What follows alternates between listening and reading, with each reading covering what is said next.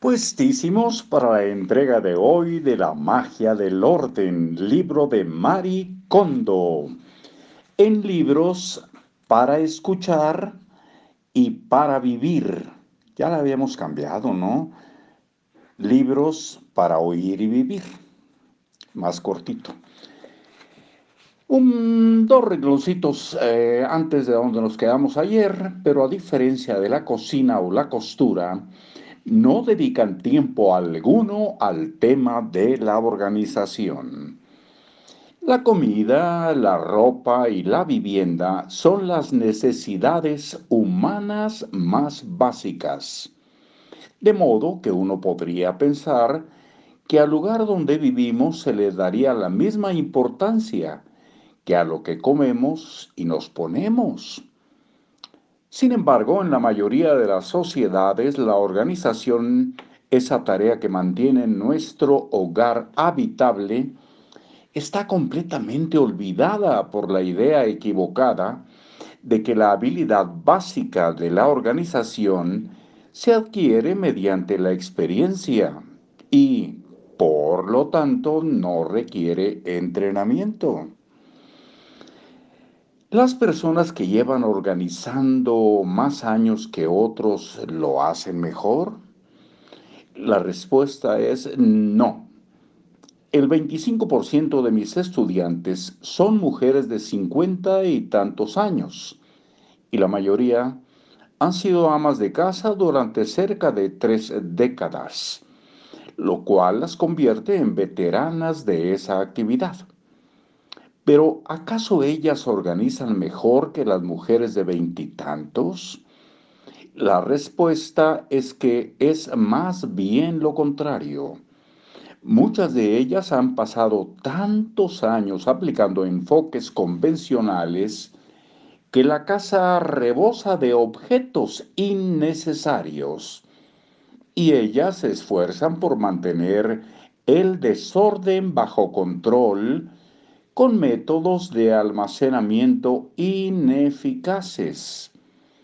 ¿Cómo podemos esperar que sepan organizar cuando nunca lo han estudiado de una forma adecuada?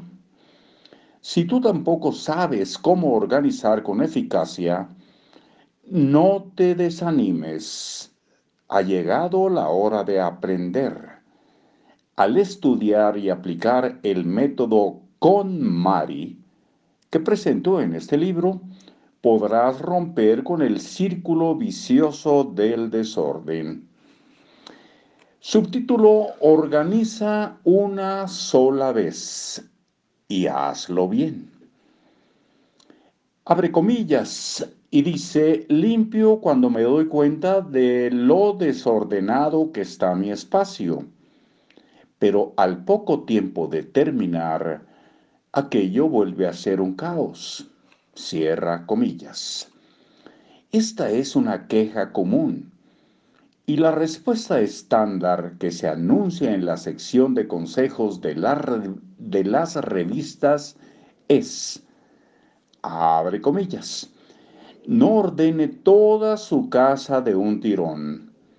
Así solo se cansará adquiera el hábito de hacer un poco cada vez. Cierra comillas. La primera vez que escuché esa recomendación tenía cinco años. Al ser la segunda de tres hijos, me criaron con bastante libertad. Mi madre estaba muy ocupada cuidando de mi hermana recién nacida y mi hermano, que era dos años mayor que yo, siempre estaba pegado a la televisión con los videojuegos. En consecuencia, pasaba sola la mayor parte de mi tiempo en casa. Cuando fui un poco mayor, mi pasatiempo favorito fue leer revistas de modas y decoración.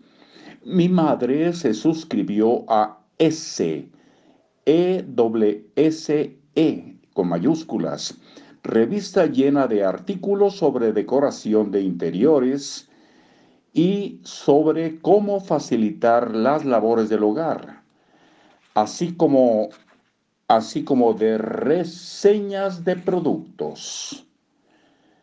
Y aquí Hacemos nuestra pausa acostumbrada y regresamos, si todo está dispuesto y la naturaleza lo permite, el día de mañana.